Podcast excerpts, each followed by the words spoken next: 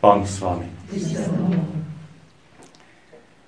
Jsme na cestě jako putující boží lid a společně jsme na začátku postní doby, na začátku té pouštní cesty, kam jsme se minulou neděli vydali v síle překonání pokušení, v síle toho Ježíšova daru, který nám nabídl místo ďábelských chlebů. Své tělo a svou krev,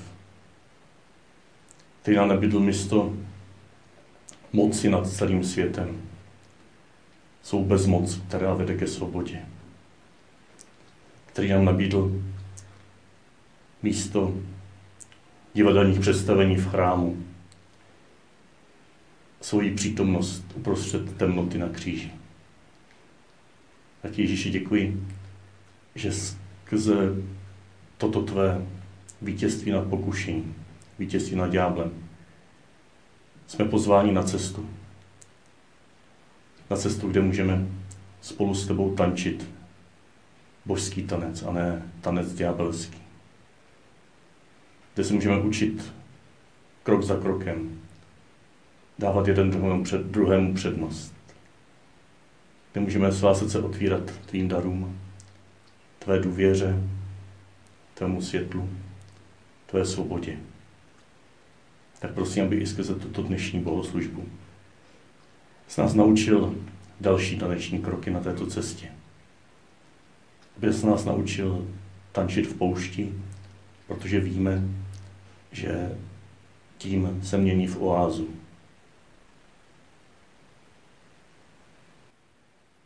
Smiluj se nad námi, pane.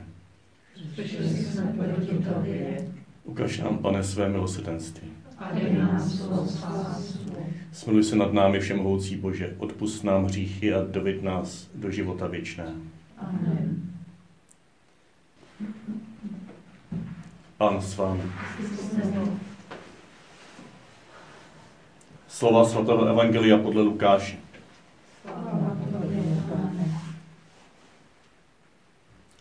Ježíš vzal sebou Petra, Jakuba a Jana a vystoupil s nimi nahoru pomodlit se.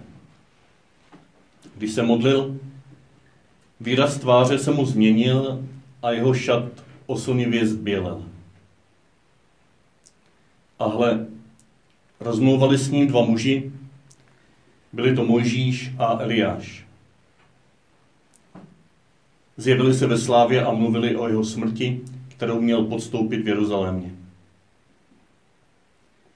Petra a jeho druhy však přemohl spánek. Když se probrali, spatřili jeho slávu a ty dva muže stát u něho. Jak se potom od něho vzdalovali, řekl Petr Ježíšovi, mistře, je dobře, že jsme tady. Postavíme tři stany. Jeden tobě, jeden Mojžíšovi a jeden Eliášovi. Nevěděl, co mluví. Zatímco to říkal, objevil se oblak a zahalil je. Když se ocitli v oblaku, padla na ně bázeň. Z oblaku se ozval hlas. To je můj vyvolený syn. Toho poslouchejte. Když se ten hlas ozval, byl už Ježíš sám. Zachovali o tom mlčení a nikomu v o něch dnech nepověděli nic o tom, co viděli. Slyšeli jsme slovo Boží.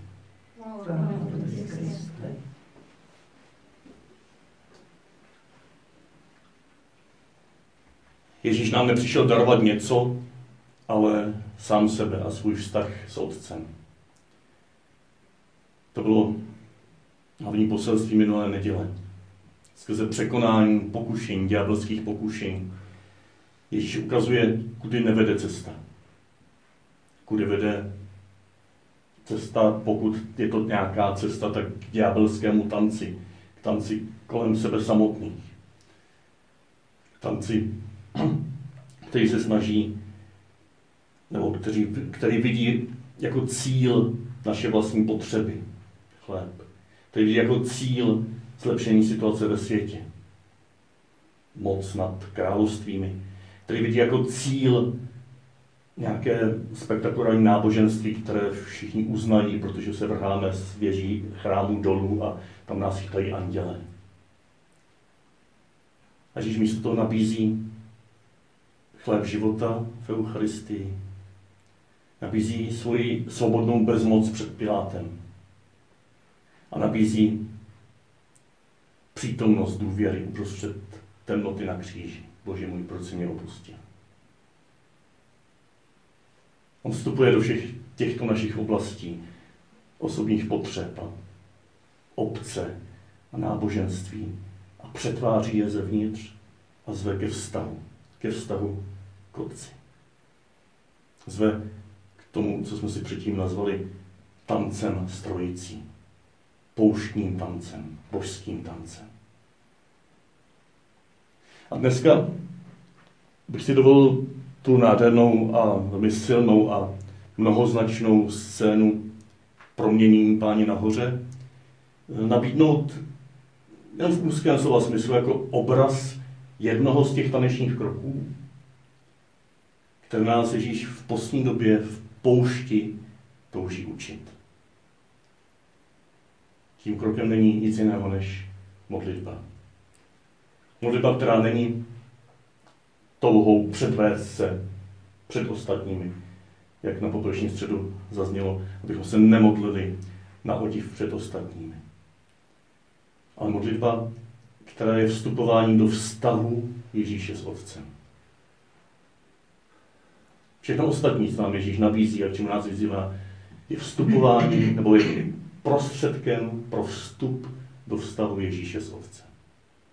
Do toho vztahu, o kterém jsme minule mluvili, jako o plnosti ducha. Ježíše doprovází tato plnost ducha už od Jordánu. Potom duch ho vede na poušť a duch ho vodí po poušti. A nakonec kříže nám tohoto ducha se síla. A poušť, poslední doba je pro nás privilegovaná doba, jak se učit otvírat se různými způsoby právě tomuto tanci ducha, tomuto vztahu mezi synem a otcem, který skrze naše životy touží proudit. Co z toho textu dnešního evangelia můžeme vyčíst jako pozbuzení pro naši modlitbu? Jaká je modlitba, která může vytvářet prostor pro vstupování do vztahu mezi otcem a synem, mezi synem a otcem? Do toho vztahu, který je vyjádřen tak lapidárně jedním výkřikem, který jsem dneska objevil na internetu, možná jste si to někdo všimli. Eh, byl tam zvýrazněn rozdíl mezi takovým politickou chápaným náboženstvím a evangeliem. V duchu toho politickou chápaného náboženství jsme možná byli jako malé děti zvyklí si říct, ah, podělal jsem to, táta mě zabije. Ale evangelium, když žijeme v duchu evangelia, v duchu tohoto tance trojice, tak si řekneme, podělal jsem to, musím zavolat tátovi. To je ten základní rozdíl. V jakékoliv situaci, v jakékoliv tísni, ať už naší vinou zaviněné nebo vnějším nějakým kontextem situací zaviněné temnoty, můžeme volat k Otci. Důvěry plně můžeme volat k Otci, protože víme, že tady je pro nás, ne proti nám. A tak zpátky už tomu evangeliu. Když jsem se ho pročítal a ptal jsem se, co nám říká o modlitbě, tam mě vystal obraz toho, co nazýváme lekcio divina, božské čtení. Ta tradiční, osvědčená, hluboká cesta, jak se dostávat od takového tělesného vnějšího čtení a vnímání Božího slova přes promýšlení toho slova v rozjímání osobnímu, spontánnímu reagování na to slovo v modlitbě a ke spočinutí v tichu, naslouchání, v úžasu. A to vše potom nás vede na další cestu, k dalším krokům toho tance. Jo, už to znáte nějak odborně, tak byste mi mohli doplnit, že se tomu říká lekcio, četba, meditacio, rozjímání, oracio, modlitba a kontemplacio, spočinutí, což vede k akcio, k další akci cestě. Proč mi to začalo korespondovat s tímto textem? Protože výstup nahoru. Jdeme s Ježíšem. Jako ti tři jdeme poslušně, ale nevíme moc proč. No, církev nám říká, čtěte Boží slovo. A často čteme, aniž bychom moc chápali. Aniž bychom věděli, k čemu nám to bude dobré. Že si pročítáme sáhodlouhé ságy starého zákona o, o Mojžíši a Eliášovi a tak dále, tak dále. Ale přijde chvíle, kdy na té cestě četby jsme potom už někde nahoře, jo, prostě poslušní a přijde chvíle, kdy najednou vnímáme, a Mojžíš, Eliáš. A oni se rozhovoří vlastní řečí. To jsme četli, rozmluvali s ním dva muži, Možíš a Eliáš.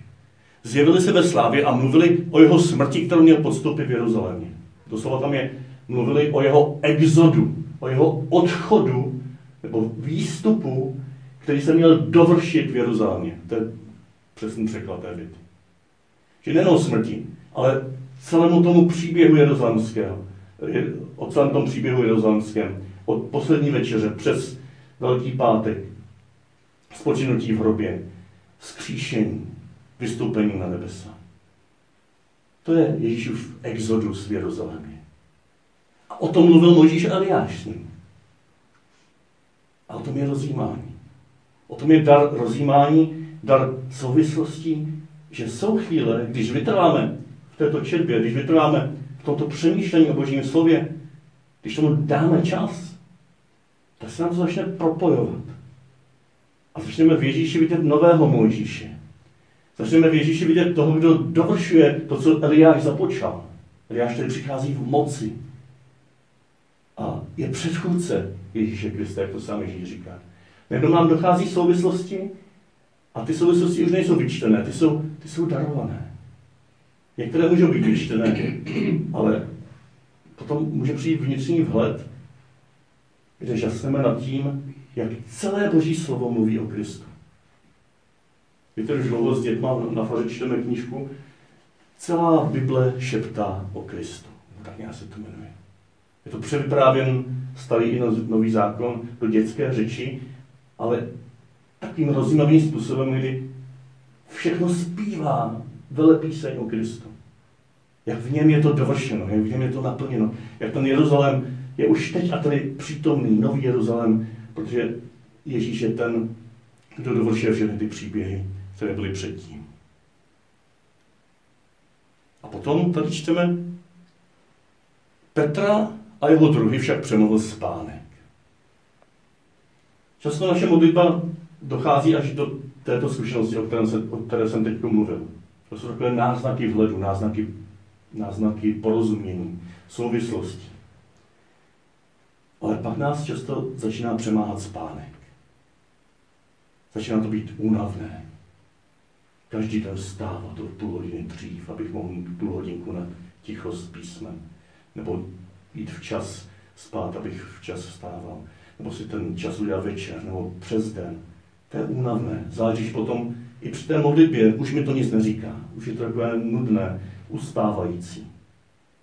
Ale to je milost na té cestě.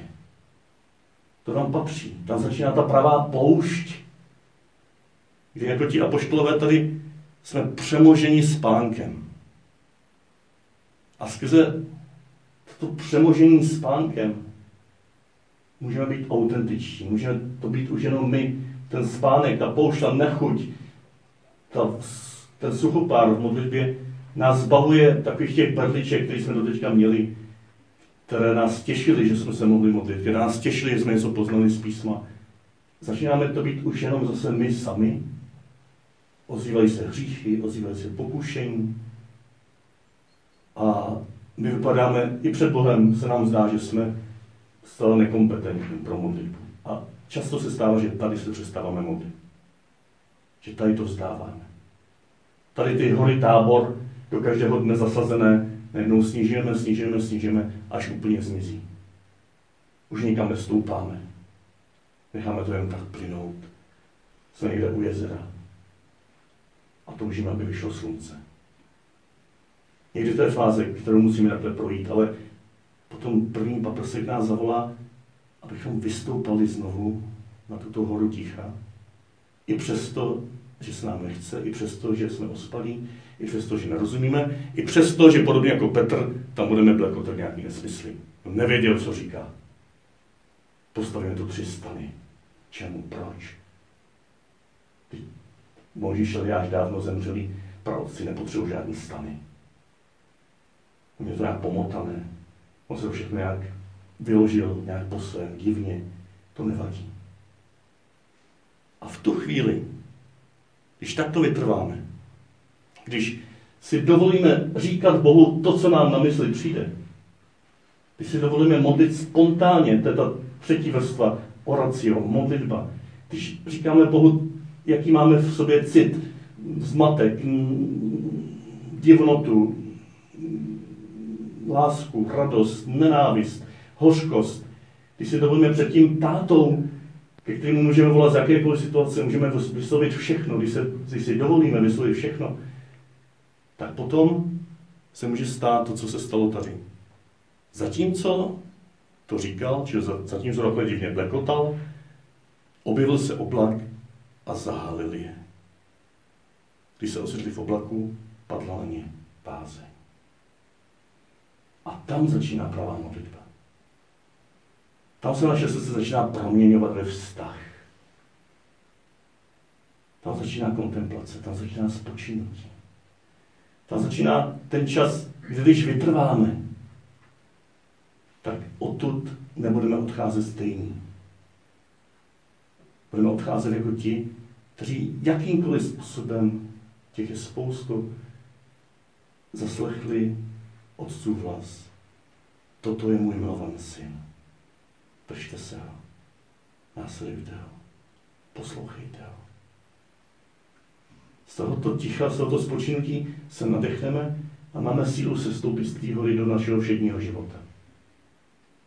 Už jenom s obyčenským Ježíšem, tak jak ho známe, bez nějakých velkých mystických zážitků. Ani to předtím nebyly žádné mystické zážitky, tak si možná představujeme nějaké extáze. To bylo obyčenské spočinutí, mlčení, nadechnutí se té temnoty a tušení, že i v téhle temnotě je Ježíš, který i na kříži uprostřed obrovské opuštěnosti volá Bože můj, Bože můj, proč si mě opustil? Ten obyčanský umírající Ježíš je s námi. A tak Ježíše děkuji za tohle pozvání k pouštní modlitbě. Za tohle pozvání k tomu prvnímu kroku božského tance. Za tohle pozvání k výstupu na horu tábor. Za tohle pozvání k výstupu, který je častý, který je opakovaný že ty jako boží syn si dělal to tež. Když jsi se stoupil do Jordánu, tak se smodlil. Než jsi vyvolil se apoštoly, tak se smodlil. Než se ti zeptali, za koho, ne, než se jich zeptal, za koho tě pokládají, tak se smodlil. Když se tě zeptali, jak se modlit, učil si je modlit se svým příkladem. I dnes, když se vylezl nahoru, modlil ses. Tvá tvář se změnila. Děkuji ti, že se můžeme modlit s tebou. Že se můžeme modlit jako ty. Že můžeme jako ty znovu a znovu vystupovat na hory našich dní, našich rán, našich večerů. A velmi prostě se stávat modlitbou. Velmi prostě se stávat tímhle prvním krokem tvého božského tance. Velmi prostě vstupovat do důvěry, že skrze tento krok nás povedeš dál. Abychom takto dotančili pouští až na tvůj kříž. Nechali se obejmout a pozvednout Otci.